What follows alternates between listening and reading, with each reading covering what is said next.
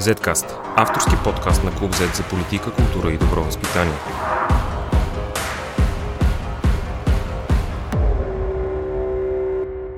Един прилеп в Китай, един нулев болев пациент, бързо и неконтролируемо разпространение на заразата, световна пандемия и тотална здравна и економическа криза. Ответна реакция на държавите, спасяване на затворни бизнеси и останали без работа граждани, нужда от свежи пари и едно до преди година немислимо решение – Европейският съюз реши да изтегли солидарен дълг и да разпредели на членовете си милиарди, така че да се възстановим заедно от шок. 12 милиарда лева за България и един голям проблем. Какво да ги правим? Вие слушате Zcast, аз съм Юрдан Бразаков, а при мен е човекът, който единствен страната може да отговори на този въпрос. Казвам добре дошъл на Танас Пеканов, вице-премьер по разходването на европейските средства и отговорник за българския план за възстановяване и устойчивост. Добре дошъл и благодаря, че приехте поканата. Господин Пеканов, започваме веднага с въпросите. Вие отговаряте за плана за възстановяване, българския план за възстановяване. Сметките към момента показват, че ние сме една от, мисля, че двете страни в Европейския съюз, които не са изпратили своя. Докъде сме, какво се случва и най-важният въпрос е, ще успее ли служебното правителство да го изпрати до края на своя мандат? Бих казал, че да, от една страна всичко това е вярно. Плана леко стана жертва на политическата несигурност и нестабилност в страната. Знаете, че имаше решение на, предишни, на предишния редовен кабинет да не изпраща техния план. Това беше свързано именно с проблеми, които все още стоят пред плана. Нашата ситуация в момента е, че по голяма част от точките ние смятаме, че той е финализиран, той е готов, но има две червени линии, които все още стоят и по които се работи изключително интензивно. Те са сферата на върховенството на закона и в сферата на енергетиката. Като да го кажа така, в първия кабинет служебен, европейските институции така ни сигнализираха множество пъти, че те смятат, че е редно един редовен кабинет да подаде план за възстановяване, тъй като това, такъв, този план поставя приоритетите и проектите и реформите за следващите 6-7 години. Сега вече има разбиране, според мен, сред европейските институции, че политическата ситуация в страната обославя това, че а, може би ще се наложи, най-вероятно ще се наложи един служебен кабинет да го предаде. А, тоест, остава да се решат тези два големи проблема. По първия работим доста добре в момента с Министерството на правосъдието. Истината е, че не е много лесно да се реши въпрос за върховенството на закона от един служебен кабинет, именно защото ние ще подадем, ще поставим акцент върху такива реформи, които се очакват от нас и в рамките на, на годишните доклади, и в рамките на други доклади, които са изли, изли, излизали, но в крайна сметка бъдещ парламент, функциониращ, ще трябва да проведе тези реформи а, и това ще бъде отговорност тяхна. Те да се случат следващите години по начин, по който ги зададем. Но ние ще ги зададем. В сферата на енергетиката обаче проблемът е доста по-дълбок и той идва от факта, че за тези решения, които трябва да се вземат, които касаят хоризонт от не няколко години, няколко десетилетия, до момента не бих казал, че съществуват дълбоки или експертни оценки как те да се проведат. Трябвало е да има такива. В други много страни такива са правени с годините по темата декарбонизация. В България това не е правено и сега в рамките на седмици трябва да се направи да се вземат тези решения. А именно как ще направим този зелен преход, който вече става в общи линии абсолютно обвързващо условие за европейските средства и който виждате е споделен така приоритет на повечето международни институции също така. Добре, можем ли да го кажем по-просто, така че не разберат хората? Европейската комисия иска от България да даде конкретни дати за затваряне на въглищите ни централи. Нали за това става? Това е така, това е така, но не е всичко. Защото не само трябва да се дадат конкретна крайна дата, в която въглишната електроенергия ще, ще, ще излезе, производството на енергия от въглища ще, ще излезе от енергийния микс, но и по години как това ще се случва. Тоест не само това, което вече така или иначе е разписано в интегрирания план енергетика и климат, който е подаден от бившите управляващи през 2019. Там е разписано, че през 2035 България трябва да няма така въглишни централи. Но и какъв е, какъв е пътя до там? Защото а, плана за възстановяване той ще се извършва в следващите 6 години. Тоест, те, за да могат да контролират тези средства, те искат да ни кажат в следващите 6 години какво точно ще правим, за да се постигнат тези цели на декарбонизацията. Какво ще затваряме, какви реформи ще се направят, как ще се направят. Както казах, неща, които е трябвало доста години вече да дискутираме и да, да търсим решения. Това означава ли, че очакването на комисията е пълно затваряне на централите до 2027 година?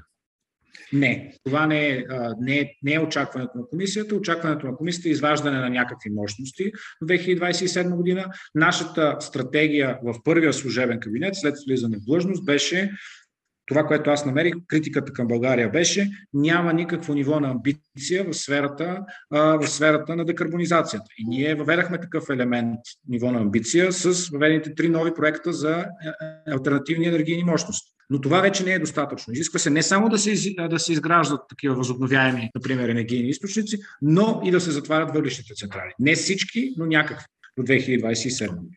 Добре, за тези, както вие споменахте, за тези искания на комисията се знае отдавна. Всички знаем за зелената сделка, всички знаем за климатичните амбиции на, на целия континент. Усещането беше, че когато правителството на ГЕРБ правеше плана и дори когато вие го поехте в началото, като че нямаше толкова резки отговори, твърди отговори от страна на комисията. Кога се промени това? Промени ли се въобще или просто общественото усещане е такова? Въпросът ми е, вие кога разбрахте, че Брюксел няма да се съгласи да приеме български план, който няма такъв разписан подробен план?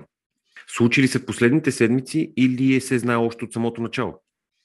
Мога да ви кажа относително конкретно. Около 10 септември разбрахме. Това беше ситуацията, в която ние смятаме, че вече бяхме изчистили другите казуси по плана. Бяхме направили обсъждане в парламента с всички парламентарно представени сили. Те изказаха своите мнения, препоръки. Аз не чух сериозни обструкции по това плана да бъде изпратен, освен доста конструктивни предложения, между другото, за разлика от дискусиите в, в пленарна зала на Комисията по европейски въпроси. Аз чух всички партии. Те имаха някои малки предложения как да подобрим плана.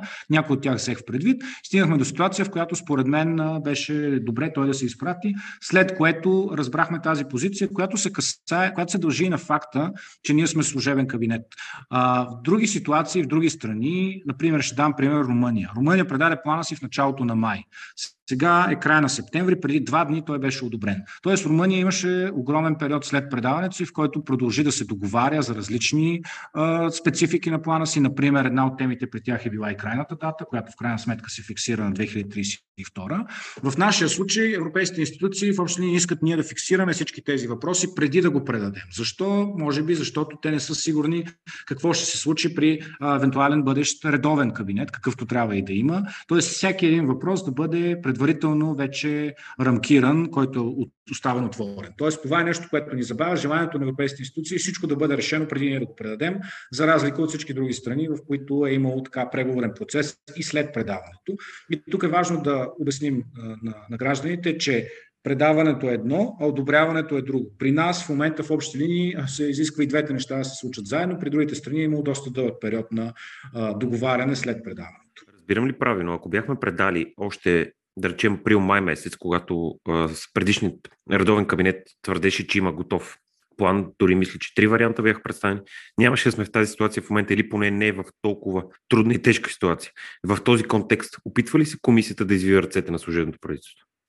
Може да се каже, че комисията доста строго държи а, техните приоритети да бъдат спазени, може би по-строго, отколкото преди. Това, разбира се, е, е свързано и с все по-засилващите се, виждате, в, в европейските институции желания за случване на тази декарбонизация, на зелената сделка. Знаете, през юли беше представен един пакет Fit for 55, който надгражда още повече амбициите. Амбиции, които аз от една страна споделям, но от друга страна, а, може би не се разбира в Брюксел, че а, страни, в които дълги години не е текал този дебат, дебат, който е важен, защо трябва да правим зелени инвестиции, защо трябва да правим този преход, а, трудно могат от гледна точка на политическата дискусия, както и на социалните рискове, за няколко седмици да поемат тези много по-високи амбиции.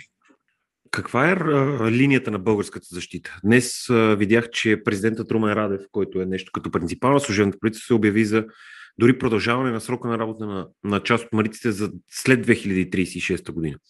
Когато вие отидете да говорите в Брюксел с членовете на комисията, с представители на комисията, какво им разказвате за България? Защо вие не можете да поемете този ангажимент? Има ли някакво разбиране от тяхна страна? Защото на мен отстрани изглежда, че те просто не се интересуват от политическа ситуация в България. За съжаление, не бих казал, че има голямо разбиране за сложността на ситуацията. Тя, между другото, е свързана и с друго, че целият план а, сега става заложник на липсващата визия в сектора енергетика, но плана е още много други неща. Бизнесът чака своите средства, инвестициите в инфраструктура, в образование, в здравеопазване. В момента реално стават заложник на това изискване. Аз разбирам изискването, от друга страна обаче, пак казвам, може би наистина има неразбиране и за социалните рискове, за, социалната, за социалния аспект. Аз се опитвам всеки наш разговор да им кажа, че този регион, Стара Загора, в крайна сметка зависи от всичко, от тези въглишни централи. И единствено, когато сме направили всички нужни стъпки, за да уверим хората, че няма утре да останат без никакво препитание, че региона ще остане без никакви перспективи, чак тогава можем да обещаем тези, тези, тези стъпки. Не случайно доста активна дискусия воля с, с синдикатите преди около няколко, преди няколко дни. Една много конструктивна дискусия, организирана от КНСБ, в която участва и господин Тимерманс, в която обсъждахме именно това.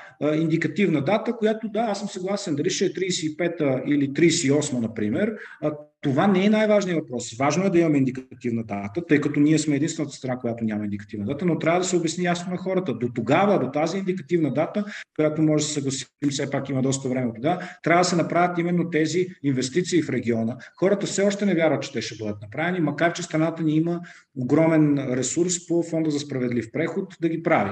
И тук малко става така яйцето или кокошката. Дали първо да затворим да, да, да поемем такова обещание, че се случват тези неща в следващите десетилетия, да поемем ангажимента и тогава да се правят инвестициите и да се развива региона, защото парите са свързани с поемането на такъв ангажимент, или първо да дойдат инвестициите, инвеститорите да се изградат нови, може би високотехнологични производства, хората да се успокоят и тогава да поемем ангажимент. И в този затворен кръг се водят разговорите, за съжаление, от няколко седмици. За да затворим темата енергетика и да минем нататък по плана, кажете ми вашето мнение. Обречени ли са мариците? Трябва ли да затваряме централите в спешен порядък, като тук под спешен порядък, имам преди следващите 10 на години. И какво предполага плана, заедно с другите европейски инструменти, за заместващ доход социален за тези хора там? И въобще за българската енергийна система, тъй като в момента можем да видим, че без, без въглищните централи е, ние сме в. Ние и сега сме в криза, но бихме изпаднали в още по-тежка криза. Моето мнение лично е мнението ми на економист, не толкова на човек, който не съм се занимавал с сферата енергетика, за да давам чак такъв детайлен поглед върху нея, но Министерството на енергетиката достатъчно добре ме, ме информира. Моето мнение лично е, че по начина по който се случват световните процеси, от които ние не можем да излезем, Парижкото споразумение, търговията с емисии, а, други страни също поемат такива, такъв път към зелена, към, към зелена економика, към декарбонизация, цените на емисиите ще продължат да се покачват нарастват, т.е. производството от въглища ще започне да става все по-економически неефективно. От друга страна, производството от възобновяеми енергийни източници е относително а, економически ефективно, то дори вече се случва на абсолютно пазарен принцип.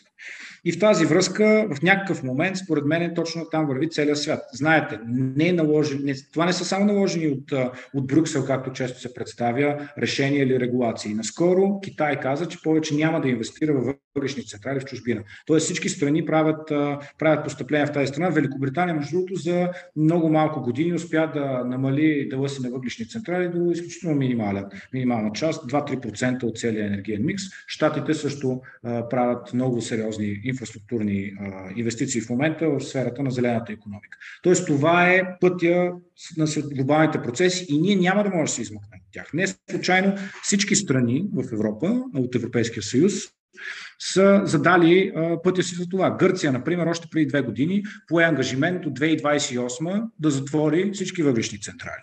Румъния, както казах, много дълго време преговаряше с Европейската комисия. В крайна сметка така поставиха една дата 2032, но там първите стъпки на затваряне започват още тази година много бърз, много бърз порядък, за да покажат именно, че те също се ангажират с това. От друга страна, Полша аргументира много по-дълга, по-дълъг срок, на база на това, че голяма част от економиката и енергетиката и е зависима от въглищата, но полския план за възстановяване и устойчивост именно по тази причина все още не е прият. Тоест, економическата и като цяло световна логика води към това. Какво да направим обаче, за да помогнем на хората? Тук е важно да отделим ресурсите. Ресурсите от плана за възстановяване са така да го кажем, за инфраструктурни проекти. Те не са толкова за социално-економически мерки.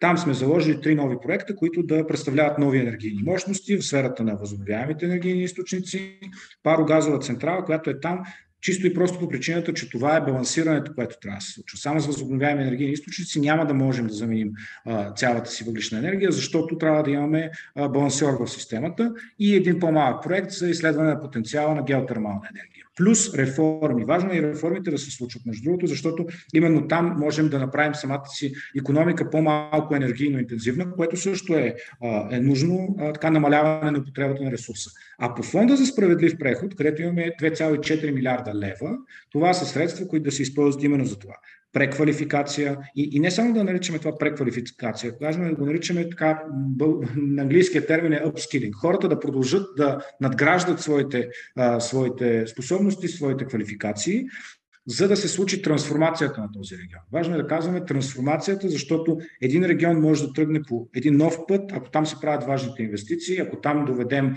така високотехнологични фирми. И между другото е важно навсякъде да се почетая, че световните концерни, например Amazon, Google, те вече навсякъде поставят условия и търсят също стъпки към декарбонизация. Тоест те търсят да отидат в страни, които са направили тези стъпки. Добре, приключваме с енергетиката и да минем към една друга болка българска, Вторият проблем е реформата в съдебната система.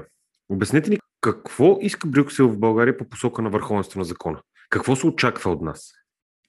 Тук бих казал, че по-малко ни се казва какво се очаква. Тук просто се очаква реформа в върховенството на закона, но Брюксел не си позволява в тази много така трудна тема да, да дава ясни напътствия което може би е логично, но ние знаем, че критиките, които виждаме в годишния доклад от страна на Брюксел, са в сферата на липсата на отчетност на главния прокурор, както и в липсата на достатъчно мерки по отношение на антикорупцията, на, на, на антикорупционната политика. А, по отношение на предишната версия на плана един компонент е, реформа и сега той трябва да бъде а, засилен.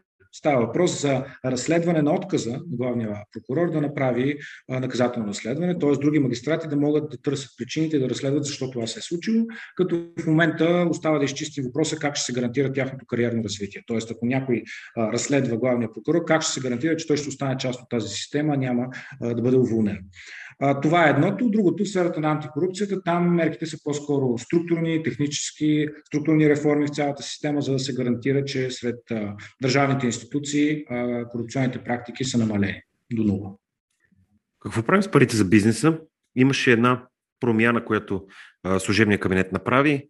Включихте много повече финансови инструменти а, за сметка на грантовете. Това доведе до сериозни критики към вас и въобще към идеята. А, твърди си, че може да има корупционен елемент там.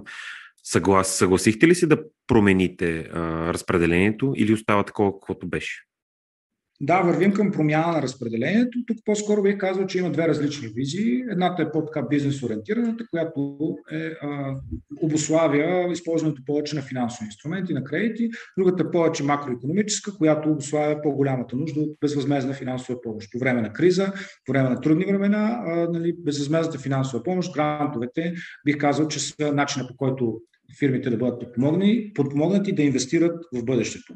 И по тази линия, да, ние вървим към увеличение на частта на, на грантовете в, в, в програмата за економическа трансформация, така че а, бизнеса да получи повече безвъзмезна финансова помощ. Сега ще ви задам един въпрос, който смятах да задам после, но а, ще се върнем пак на плана.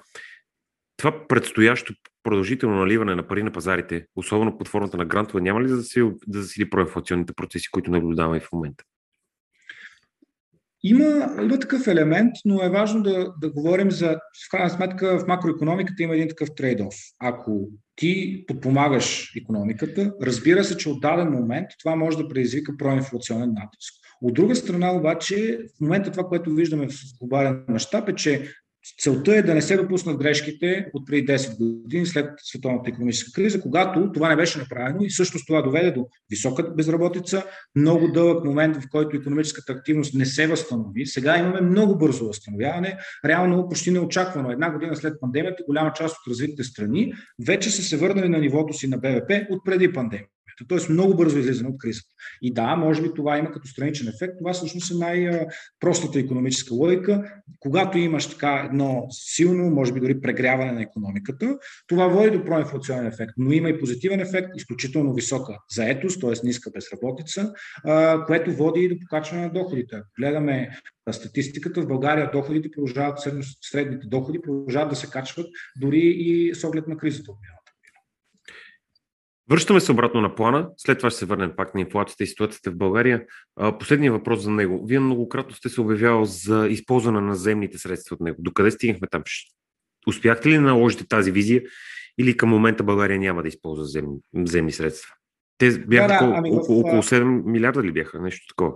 Да, ние можем да решим колко от тях да използваме. Не е нужно цялата сума да се използва. Ами да, аз продължавам да съм на мнението, че страната ни от доста години така а, може би проповядва един мит, че заемите винаги са лошо нещо, но тези утре ниски заеми в крайна сметка могат да бъдат и възможност за по-добро развитие. Ако има смислени проекти, които да се развият и да се подадат, аз продължавам да подкрепим това. Ние не работим в тази насока в момента, именно защото всичко това ще зависи от бъдещ парламент. Тоест, редно е, когато дойде бъдещ редовен кабинет, има много време за, за поискане на тези заеми до средата на 2023. Когато дойде един бъдещ стабилен парламент и стабилен кабинет, редовен кабинет, ако те имат така споделена визия, че те трябва да се използват, според мен това е правилно. Има проекти, които, така да го кажем, не са успели да се доредат в този ограничен ресурс в момента и те могат да бъдат сложени в заем останалата част.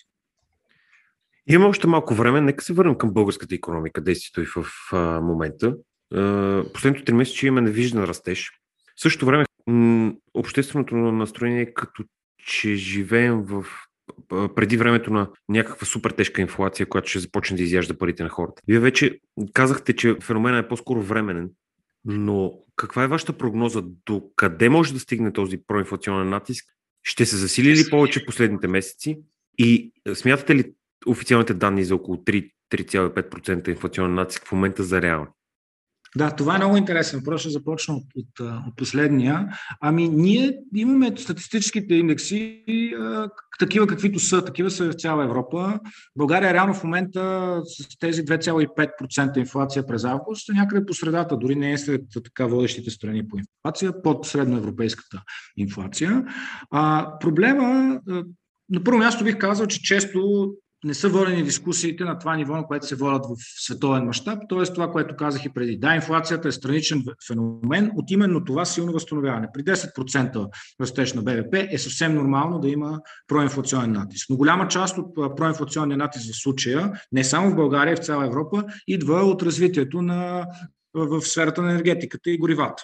Там има тази година много проблеми. Виждаме в цял свят, дори в Великобритания, в Штатите, нарастване на цените в енергетиката, нарастване на цените на тока. И това действително така представлява риск и за идващата зима, тъй като е, в крайна сметка, логично част от тези, за съжаление, част от тези така, покачвания за фирмите да се прехвърлят и на крайните потребители. Тук през фиска могат да се мислят социални мерки, които да защитат именно така социално слабите. Но не бих казал, че основният водач на това е, например, политиката на централните банки или прекалено експанзивната фискална политика, а именно това нормални процеси при едно силно възстановяване, плюс бих казал по-така екстремните процеси в сферата на енергетиката и цените на горивата. Много, много пъти не сме ги водили тези разговори, според мен, годините. Инфлацията се показва като, един, като едно абсолютно зло. Да, тя има негативен ефект върху доходите на хората, но тя е съпътстващ фактор на економическото възстановяване. И именно по тази линия ми се иска повече да сме част от тези световни дебати. Да, така се случва, че другата седмица сме поканени да участваме в министерската среща на OECD, на ОИСР, в Париж. За първи, за първи път ще присъстваме там заедно с другите министри. Ние сме кандидат членка, страна кандидат членка. Там ще водим дискусии и разговори как по-бързо, дали страната ни по-бързо не може да се присъедини към тази доста престижна организация, където именно такива дебати се водят за правилната економическа политика, за правилната социална политика. Честичко в България малко сме се снишавали по тези теми. Например, препоръките, които сме получали от Европейската комисия, много малка част от тях се спазват всяка година. ОСД също издава такъв, такъв доклад за страните, дори вече и за България, макар все още не сме станали страна членка. Там има доста препоръки в сферата на социалната политика, економическата политика, която, които не, не са винаги прилагани и трябва по-често да се слушваме, може би, в тези дебати. Това е една страхотна новина, появи се вчера. Вашата прогноза? Ще успеем ли най-накрая да станем член на този куп на богатите? Вече го няма Доналд Тръмп, който да спира Бразилия. Ние сме в, доколкото разбирам, закачени с Бразилия, т.е. шанса ни като че ли изглежда малко по-висок. Да, аз мятам, че е много надеждаваш факта, че сме получили покана. Министерската среща е именно срещата на високо равнище, на което се дискутират тези въпроси. Смятам, че имаме възможност да защитим позицията, защо България вече заслужава да бъде част от този клуб, но и защо е важно да бъдем част, защото именно това, както казвам, ще помогне на страната ни да прави по-правилните политики, да се позиционира по-добре, да има по-силен глас именно в тези дебати. В тези дебати, които се случват на ниво Европейски съюз, на международно ниво, всичко това е нещо, което понякога сме отсъствали и трябва да правим, според мен има и пълен консенсус, че трябва да бъдем член на тази организация, трябва да правим стъпките това да се случи. Направени са много технически стъпки по това, сега остава политическото решение от страните, страните които вече са членки, да се случи и да бъдем, да влезем в разговори за влизане. Добре, да вървим към края. Последен въпрос. Академична кариера или българска политика за вас тук нататък? Вие сте казали много пъти, че сте ляв човек, а, по-скоро с леви разбирания. Има ли модерна лява нова партия, която да смятате, че в която може да се включите, или българската политика към този момент не представлява интерес за вас след края на мандата ви? Ами, всъщност ще се опитам да отговоря на, това, на двата въпроса с един отговор. А, по-скоро академична кариера а в академичната кариера, всъщност аз не знам дали съм казал. Може да съм казал така, но по някои въпроси, ако си така според мен истински експерт и, и се занимаваш наистина с науката, по някои въпроси ще си ляв, по други ще си десен, това е разбираемо, но експертното налага така една обективна оценка, запознаване с текущото така, лично знание и всеки отделен въпрос на економическата политика заемаш позиция, която отговаря именно на това познание. Така че със сигурност за мен академичната кариера е по-важна и в момента не бих казал, че се припознава в България, в която и да е партия, именно заради това, че не е толкова важна партията, важна, важни са отделните политики. Аз годините съм защитавал така различни политики, някои от тях в социалната сфера, друга макроекономическата сфера. Това за мен е важното, една програма, която да да, също така да, да отговаря на повика на времето в момента. Благодаря ви много. Надявам се, че изяснихме някои от основните въпроси по плана за възстановяване за нашите слушатели. Дано да успеем максимално бързо да внесем плана и да започнем да получаваме средства по него. Атанас Пеканов, вице-премьер по разходване на европейските средства. Вие слушахте Zcast, аз съм Йордан Барзаков. До следващия път. Zcast. Извън релсите на обичайното говорене.